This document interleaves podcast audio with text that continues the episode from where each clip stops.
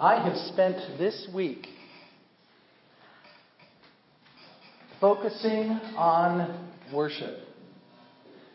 And um, the interesting thing is that God has God has drawn me in in ways that I haven't experienced in a long while, and I've I've just it's been a glorious glorious week for me.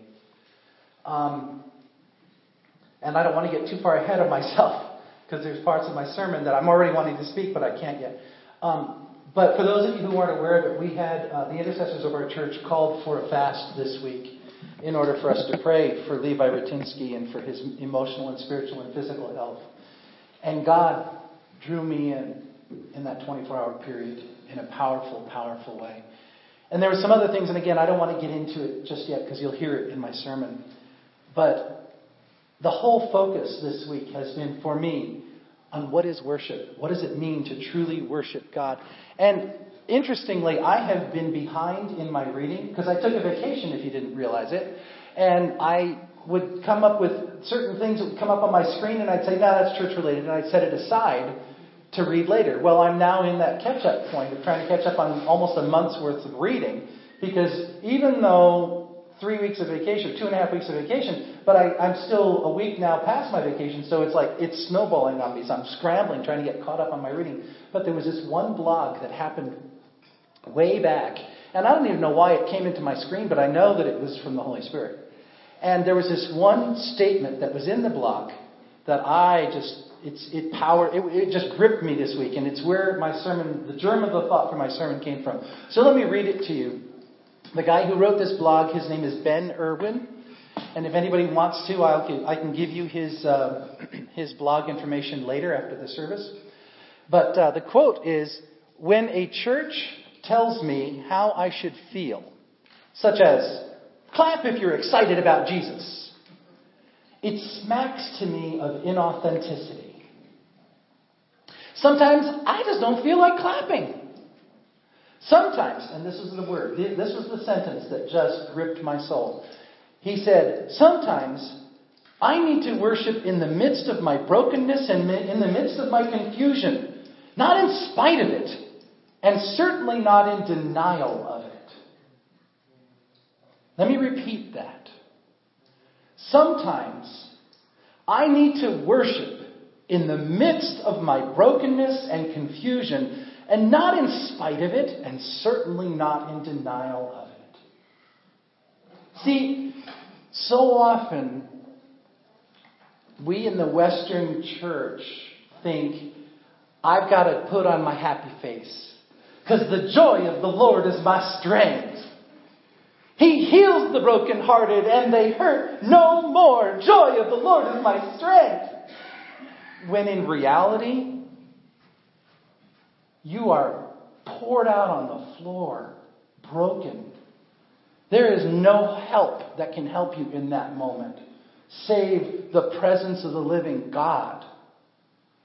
But you can't let that guard down, for heaven's sakes, if you would cry in public or embarrass yourself by showing weakness. So instead, you put the little bubble of protection around yourself and you come to church because that's what Christians do and you smile and grit your teeth through all of your pain, and you worship the Lord in the beauty of His holiness. And you go away just as broken, just as much in pain. And you feel cheated sometimes. Or at least you feel empty. What good did it do to go to church today? I got nothing out of it. And that's where I was after reading that sentence. God, in my own life, how real am I when it comes to getting into your presence? Do I just go through the motions? Do I really connect? One of the things that was very interesting and very difficult for me over the last 24 hours or so, I was in a fast from 7 p.m. until 7 p.m., Friday night to Saturday night. I fasted. Fasting isn't an issue. Yeah, you're hungry. Yeah, so what? You drink a little bit of juice, you're fine. But they called not only a fast, but two worship hours. One to start the fast and one to end the fast. And we came, and I wasn't in charge. So I wasn't leading worship. It was my job in this setting to be a participant in this worship. And I'll tell you frankly, Friday night, I intentionally left my iPad at home. I intentionally left my cell phone at home. All I had was my Bible. I felt so naked. I really did. Questions came up. I couldn't find the answers. Because I've learned to so depend on the electronics to search the Word of God for me that that skill is going away. And so God's already been putting it on my heart anyway, weeks ago, but it's, it was very real this weekend that I need to rehone and re-sharpen those skills of knowing His Word inside out, backwards and forward, and not depending on some piece of electronics to do it for me. That was number one. Number two, we were singing a bunch of songs, and I know these songs. And I literally caught myself just going, I stand amazed in the presence of Jesus the Nazarene and wonder how much longer this is going to go on. I got stuff to do, got a sermon to write. That first hour of the fast, I caught myself this 40 year old Christian who knows God backwards, forwards, inside and out, knows the Word of God, preaches the Word of God on a weekly basis, couldn't spend 15 to 20 minutes intentionally focusing on God and the purpose for which I was there because I got distracted. Now, does that mean I'm weak? Okay, maybe I'm weak. But the reality is, I'm a human being, and it's a skill that I have to hone. How many of you don't raise your hand because I don't want to embarrass you. How many of you were fully engaged this morning as we entered into the presence of the Almighty? And instead, how many of you whispered to your friend or your neighbor or made eye contact with somebody else or were fiddling in your purse or were, or were, or were? Okay, so before you start pointing your fingers at your pastor who can't do it, look at yourself who obviously can't do it because I watched this morning. I won't, I won't single anybody out, but I watched. I know who was engaged and who wasn't. And I'll be praying for the ones who weren't because it breaks my heart. What it says to me is that I'm not doing a good enough job discipling you. And that is going to change. This is the beginning of it. This is where my heart is. As I searched and thought about and meditated over what possible scripture passage would have anything to do with worshiping even in the midst of my confusion, my brokenness, and not denying it. The Lord led me to 2 Samuel chapter 12, verses 13 through 20. Now, before we, while you're turning to that, please do turn to it. 2 Samuel chapter 12, verses 13 to 20. While you're doing that, I have to give you a little bit of background information. This is the story of David and Bathsheba. This is the story of David's betrayal of one of his 30 mighty men. One of the people who were one of the, one of the honored men in David's army, Uriah the Hittite. David slept with his wife, Uriah's wife. David got Uriah's wife pregnant. David then got Uriah killed because Uriah wouldn't come home and sleep with his wife to hide the, the sin that David and Bathsheba had done. So David not only was an adulterer and a liar and a cheat and a murderer. Then the child is born because David brings Bathsheba into his house. And the child is born. And then Nathan comes and says to him this little story about this guy who's really rich and has a visitor come. And so he takes somebody else's lamb and slaughters it because he didn't want to take one of his own. And David then in his anger goes, Well, that guy deserves to be punished. And Nathan in verse 12 turns around and says, I mean, not verse 12, it says to him, You're the guy. That's you. You're the one. That was verse 7. And then finally in verse 13, David recognizing his sin, David says to Nathan the prophet, I have sinned against the Lord. Nathan replied, The Lord has taken away your sin. You're not going to die. But because by doing this you have made the enemies of the Lord show utter contempt, the son born to you will die. Now, it's very easy to read those words and just move on. But think about what happened in David's heart at that moment. Nathan the prophet says, The Lord has taken away your sin. Your, sin is forgiven. He's heard you. You're not going to die as a result. Because, see, David could have died for being a murderer and for being an adulterer. He could have been stoned to death. But the Lord wasn't going to hold that against him.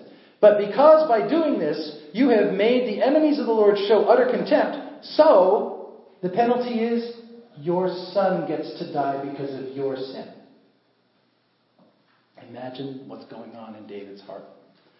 After Nathan had gone home, the Lord struck the child that Uriah's wife had borne to David, and the child became ill. And David pleaded with God for the child. He fasted and went into his house and spent the nights lying on the ground. The elders of his household stood beside him to get him up from the ground, but he refused, and he would not eat any food with them.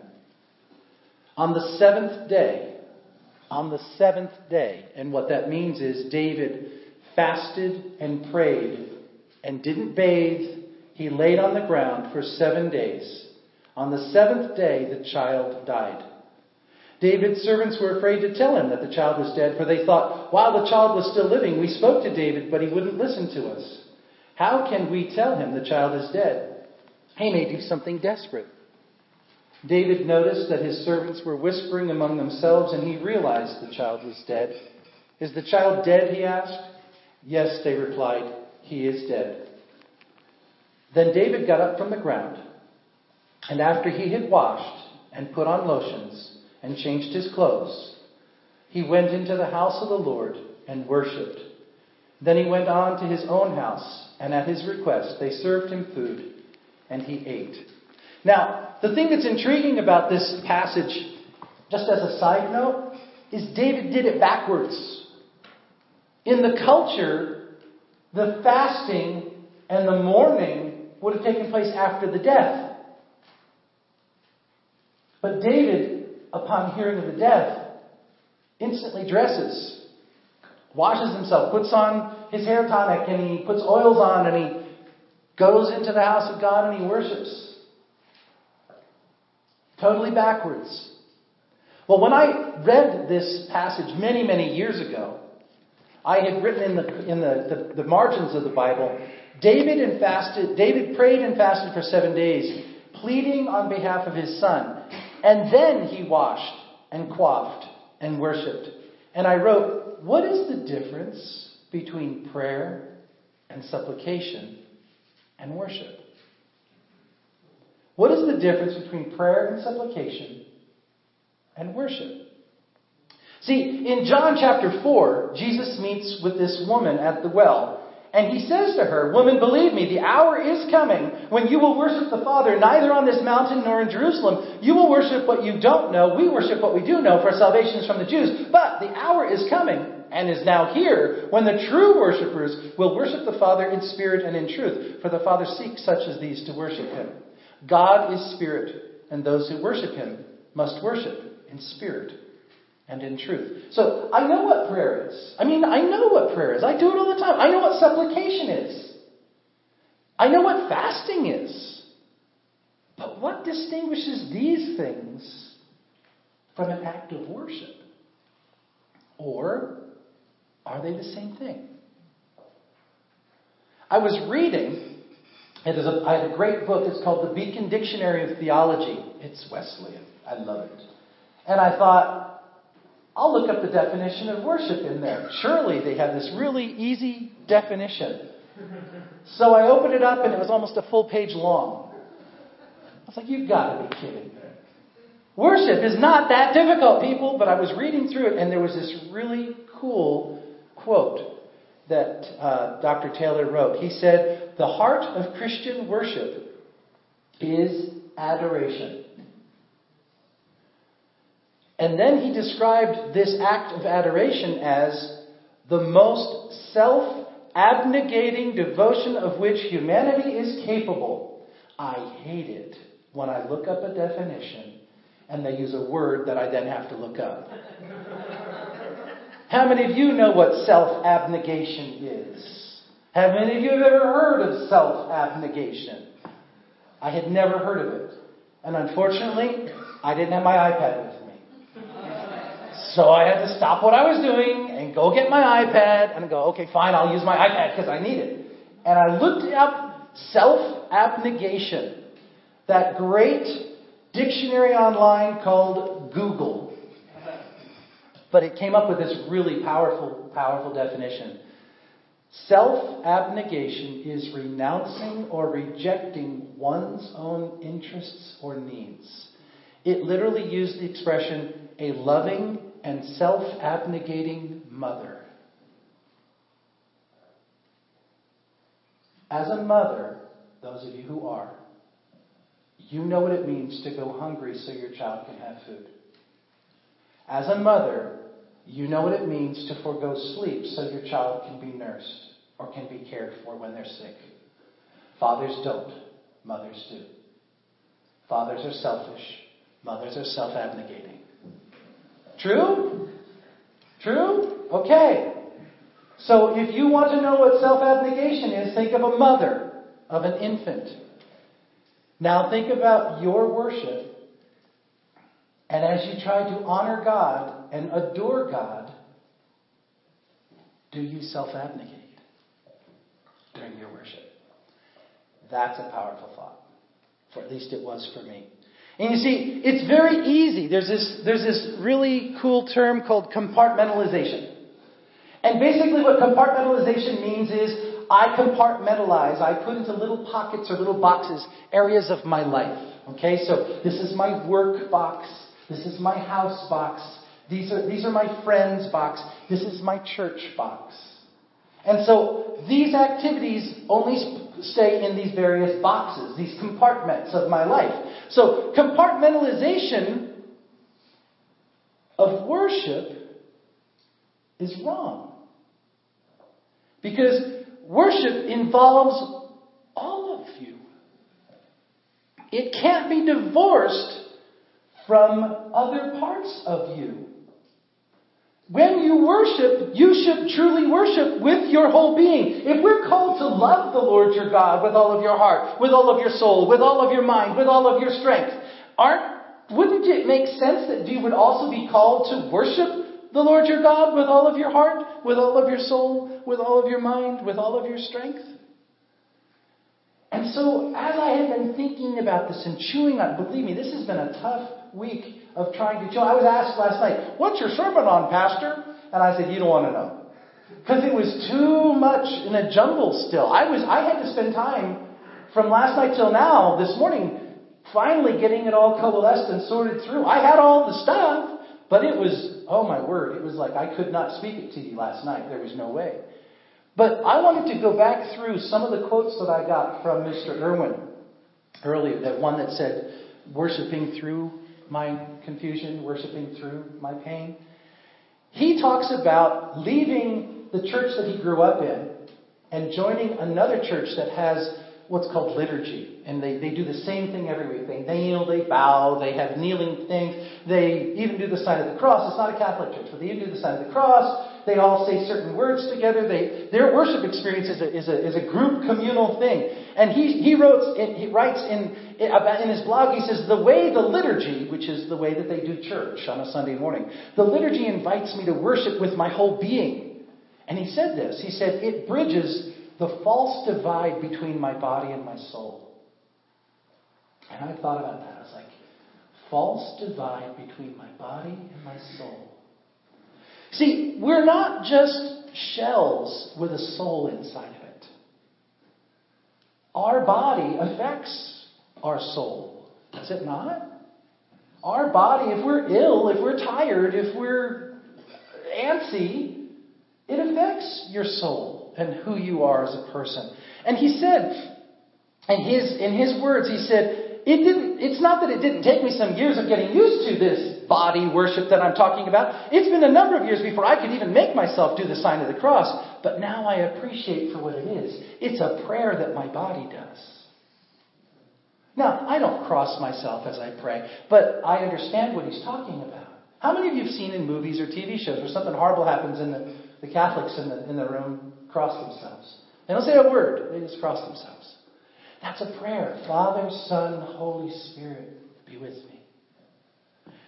And what he's saying in, in this, in his own experience, is that this prayer, it actually enters, helps him to enter into worship. This idea is, is that we should worship with our whole being is not just for Czech Catholics, not just for high church Episcopalians or Lutherans, but he said even Pentecostals practice whole body worship.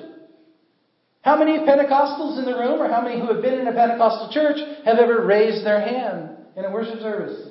How many of you have ever danced in a worship service? How many of you have ever jumped up and down in a worship service? That's whole body worship, folks. See, it's not just Father, Son, Holy Spirit. It's woohoo! Okay? Whole person worship, Mr. Irwin says, can be faith deepening. Whole person worship can be faith deepening. I'll tell you from Bob Sugden, I find it much easier to pray and to, to, to talk with God if I'm walking around. If I'm sitting still, I get distracted. But if I walk around, I'm right there connected with God the whole time. I go for a walk in a path. I can walk through the sanctuary. It's amazing the difference for me. Now, I, it's totally different for all of you, but for me, being kinetic in my activity with God, and my worship of God, and my praying with God is very, very helpful to me.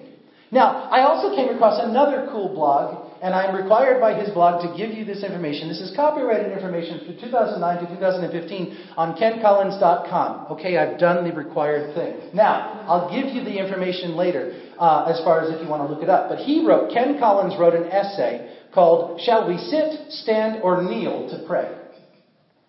And in it, he outlines five different postures that have been used from the beginning for prayer and how they are orient, how they originated, what they're used for, and who uses which one.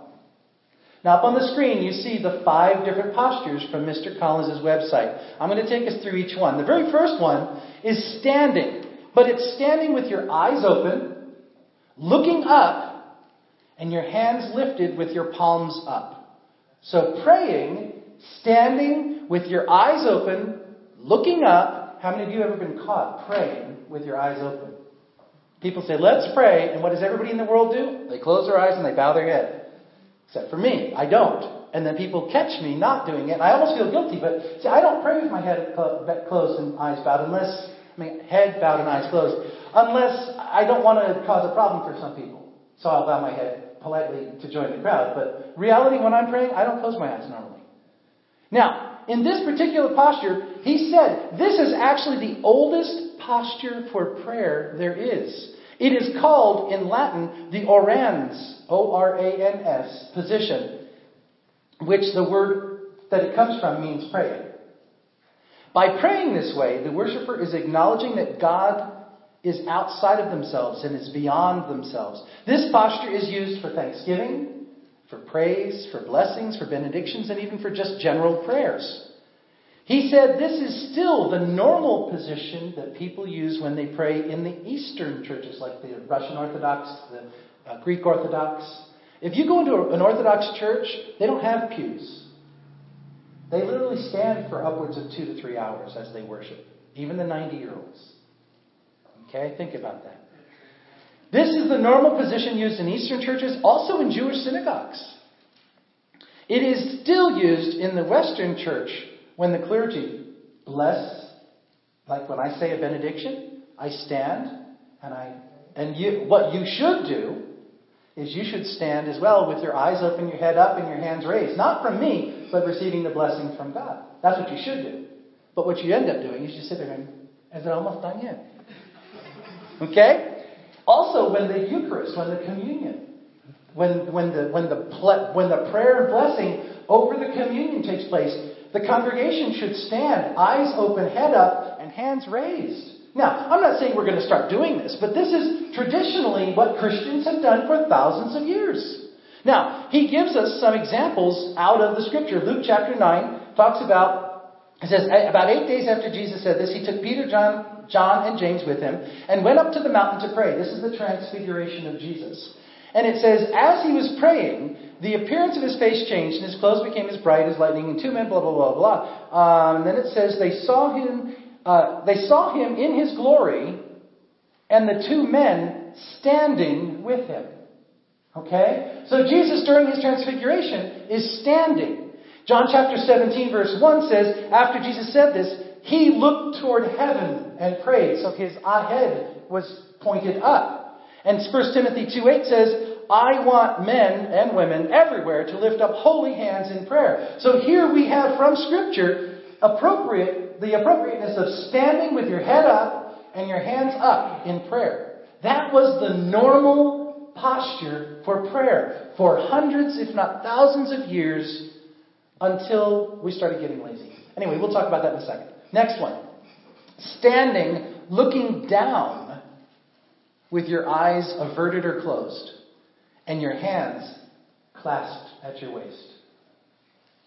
Think about that. Standing, head bowed, eyes either down or closed, and your hands clasped at your waist. What is this saying physically? What is the body saying there? Think about it.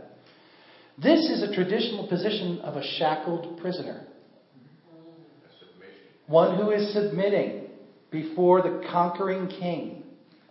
Their hands are clasped as if they were shackled with chains. Their eyes are averted because in ancient times, if you were the prisoner and you looked directly at your captor, you were considered insolent and most likely killed right on the spot. This posture is for submission, excuse me, for submissive petitions, for intercessory prayer, for penitentiary prayer. Penitentiary being, I'm sorry for what I have done, saying a penance or a penitentiary. And so it's, Lord God, I love you, I praise you, I'm sorry, I'm not worthy. As opposed to, I love you, Jesus, and I worship you. It's, I am not worthy. See the difference? Still standing.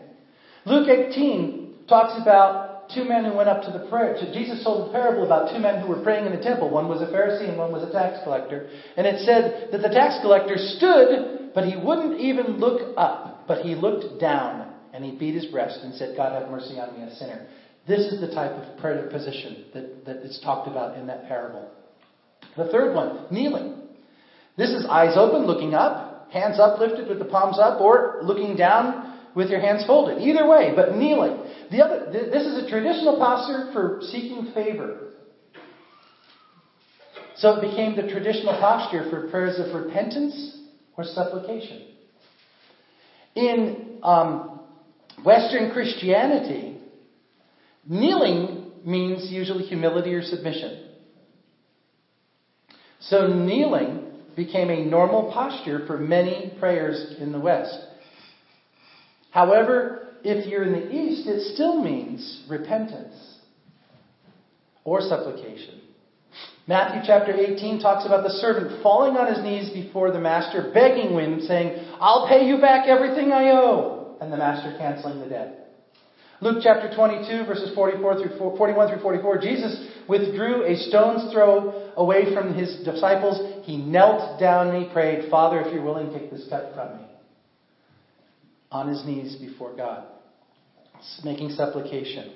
One of the things that we don't have in our practice is many, many churches who have worship, have kneeling as part of their liturgical worship. In other words, when, when the pastor or the priest says, let us pray, everyone gets on their knees. They will have kneelers that will come out of the pew. So that way you don't kneel on the hard floor. Okay? Um, or coming to the altar here and praying is another appropriate and totally uh, appropriate way of, of, of praying in a kneeling position. But the one thing that he said in this, and I had never heard this, but I've lived it, was he said the secret to kneeling is to not bend at your waist. He said, when you're kneeling, get on your knees, but thrust your hips forward so that your abdomen and thighs form a straight vertical line. And that way you'll be able to kneel for long periods of time without fatigue and without sitting on your heels. So if you're going to kneel, get on your knees, put your hands on whatever rails in front of you, or just hold them in front of you, but then make your body in vertical line with your, with your, with your knees so that your legs and your body are all one line and your hips, your, your hips are thrust forward. You will not get as tired. And I believe me, I've done it. I have learned that. now, the last one that he shows is prostrate. This is lying on your belly, looking down with your eyes averted or your eyes closed. This is a traditional posture when you're begging from the king favors, when you're desperate, when you don't have the right to stand before the king. It is a traditional posture for desperate penitential or intercessory prayer. It is still very much used in Eastern churches. It is also used during the ordination service in a Roman Catholic church. When a priest is being ordained, he's on the floor, planted his face into the carpet, and stays there for a long while. And it's again to show his humiliation, his submission to, to, to, the Almighty God. Matthew chapter 26, verses 38 through 39 says, My soul is overwhelmed with sorrow to the point of death. Stay here and keep watch with me. Going a little farther, he fell with his face to the ground, and he prayed, Father, if it's possible, may this cup be taken from me, yet not as I will, but as you will. And then the last one, sitting, looking with your eyes down or averted or closed, and your hands folded. I did not know this but I learned this from Mr. Collins. Pews were invented in the Middle Ages by the Roman Catholics. And since the his words are, since the Protestant Reformation was essentially a Christian education movement with very long sermons, the Protestants kept the pews, even though they rejected just about everything else that they regarded as Roman. And as a result, sitting has become the normal posture for prayer for many Western congregations. I remember when um, Alfred and Barbara Hill were here. They were powerful intercessors. They taught me a great deal about prayer when I first became a pastor. And I remember one night we were all at their home having a prayer meeting. And I got on my knees and I knelt before the chair that I was in and I had my elbows in the chair and I heard Alfred whisper in his loud whisper to Barbara, Let's see how long that lasts. And I was like, well, I'll show you how long it's going to last. about 30 seconds. No, about, uh, about five minutes. And then by that time, my legs were aching, my knees were hurting, my back was hurting. And so then I got up into the chair and I sat for the rest of the time. But it's not an unbiblical thing because in 2 Samuel chapter 7, it does say that David sat to pray. But sitting was not the norm until the Middle Ages when the Roman Catholics invented the pews and the Protestants said, yeah, it's a good idea. Let's sit down for church instead. But like I said, even today, the Eastern Orthodox churches, they don't have pews. They stand for their entire worship time. And I, I, I would not challenge you to do it, but I would challenge you to think about what it takes to stand for an hour to an hour and a half without sitting. And not fussing, complaining, and whining, but actually focusing and worshiping. So, in general, this is summing up what Mr. Collins had said. Um, looking up is for thanks and giving glory. Looking down is for submission and humility. Standing while looking up shows confidence. Standing while looking down shows submission.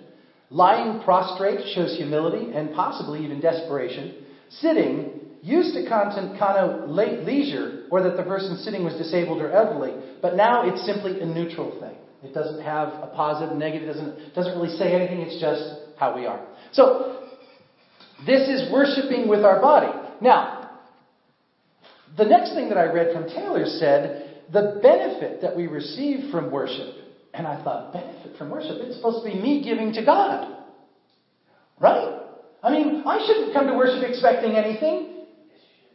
But what he said was, from the human side, Christian worship is offering and receiving. And his words were when we attend worship, there's a therapeutic that happens to our faith. Now, I had never thought about that. Honestly, I had never thought. I always, always have had the attitude, well, I'm going to worship God. It's not about me, it's about you, God. It's all about you, Jesus. It's not about me. and if, as if you should do things my way. That's true. It's not about my will. It's not about my desires. It's not about my hopes. But when I come into worship, there is something that I get out of it. You see, first of all, we were told way at the beginning of this sermon and way back when Jesus was on the earth, no one can come to the Father except that the Father woos or draws. The reason you got up this morning was not because there was a potluck, not because you do it out of your normal duty. It was because the Holy Spirit of God whispered to your spirit and said, I want you in church today. You may not have even been aware of it. But you came because the Holy Spirit of God was wooing you because the Father said, I want them there. There was a reason for you being here. Now, whether or not you fulfilled that reason would be left up to you as to whether or not you engaged during the worship service. Or did you just draw pictures and write notes and chuckle amongst yourselves? That's up to you. But the bottom line is, and this, this, let me let me take you back to where I was on was it Friday night or Saturday night? I don't remember which. It might have been Saturday night. We were singing songs. We were reading scripture. We were praying and using Levi's name whenever it said I or me or him. And we were intentionally praying these things. And it was as if a holy hush came on us. And I was very aware of the presence of God. And the Lord was whispering to me, See, I inhabit the praises of my people. I am present in their petitions. I can, I can be present when they publicly read Scripture, when they are intentional about focusing on their desires and their needs. I am present. And when we sang this morning, I, again, I intentionally picked these songs a number of days ago, but it was all with the intent of this sermon and where we were going with it. The last song we sang was, Let the weight of your glory cover us. If you remember in the Old Testament, when God's glory would come into the presence, into the worship place, they had to stop what they were doing. Because the presence of God was so heavy on the worship space. So, there is a benefit to us coming into worship. It's not just giving to God, adoring Him, self abnegating, giving up our own desires, but indeed, we get. We, we are blessed. We are built up. We are encouraged in our faith. We are grown spiritually. But that's not the focus. Because true worship is adoration of God, who is the only one deserving of it, and we give up our, our adoration without wanting anything for ourselves, but in the end result, we still get blessed. But if you come seeking the blessing, you don't get it. Do you understand? If you come with an intent of not doing anything but blessing God, you'll get blessed. But if you come trying to bless yourself, you'll walk away empty. So let's wrap this up. I started us out saying, I need to worship in such a way that even in the midst of my brokenness and my confusion, not in spite of it and not in denial of it, I am real and genuine before God. And I gave us the example of David. And I said, he worshiped, I mean, he prayed, he fasted, he petitioned God, he was on his face before God in this prayer, I mean, this desperation prayer, he was prostrate before God for seven days. But when the answer was the final no, I'm not changing what I said I was going to do. David stood up and prepared himself to go into the presence of God. I was very conscious this morning of what I wore. Not because I cared about what you people thought, but because I didn't have a lot of clean clothes because we're behind on laundry right now because it's been a crazy week and a half and we're just getting back off vacation. And I literally didn't have any dress clothes to wear and I thought, God, I'll just wear jeans and a t-shirt. And the Lord said, excuse me? You're coming into my presence dressed like that? Yes, sir. Now, I'm not saying that to any of you. I'm saying that, that this is what God was saying to me this morning. I demand of you your best this morning. Your time. I'll tell you one other thing. As I was trying to get ready this morning, around 6:30 or 7, the Lord said, "You're going to talk to your congregation about worship, but you haven't even entered into worship yet to this day."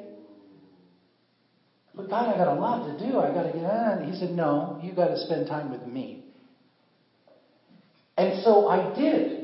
I made a cup of coffee, I got my Bible, no iPad, and went out to the porch, which is the place where I meet with God. It's my hunkering down place.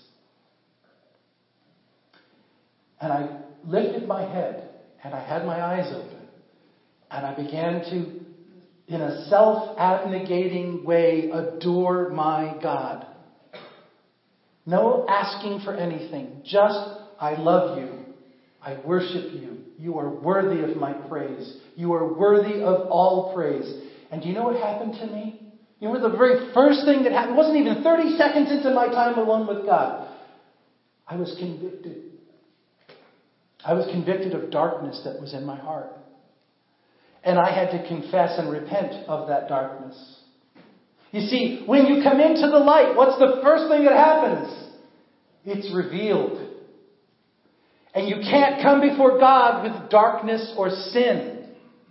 He won't allow it.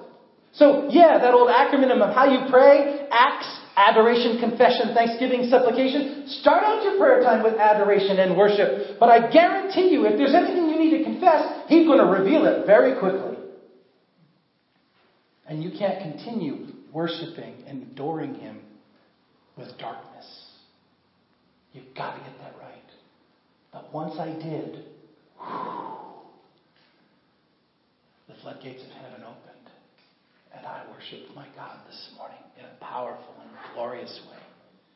And it didn't take more than 15 minutes.